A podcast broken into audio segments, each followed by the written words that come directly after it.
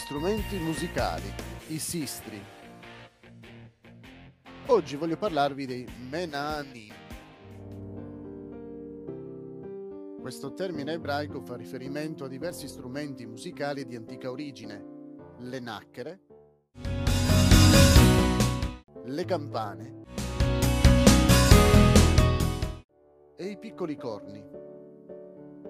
Il significato in italiano, quindi, è molto variabile. Le prime due traduzioni indicano strumenti a percussione, mentre la terza dei fiati.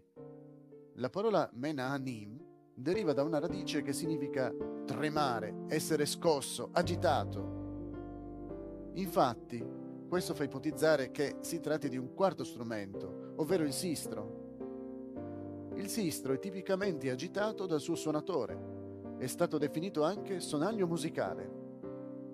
Molti lessicografi e autorità musicali sono d'accordo. Il sistro consisteva in una piccola struttura metallica ovale fissata a un manico. In base agli antichi esemplari esistenti e alle rappresentazioni egizie e di altri antichi popoli, lo strumento completo poteva essere lungo all'incirca da 20 a 46 cm.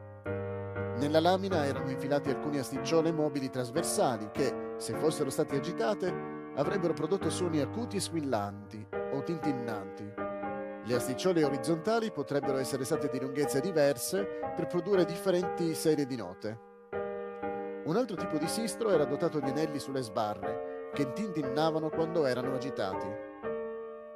Questo particolare strumento a percussione era usato sia nelle grandi celebrazioni che in occasioni tristi.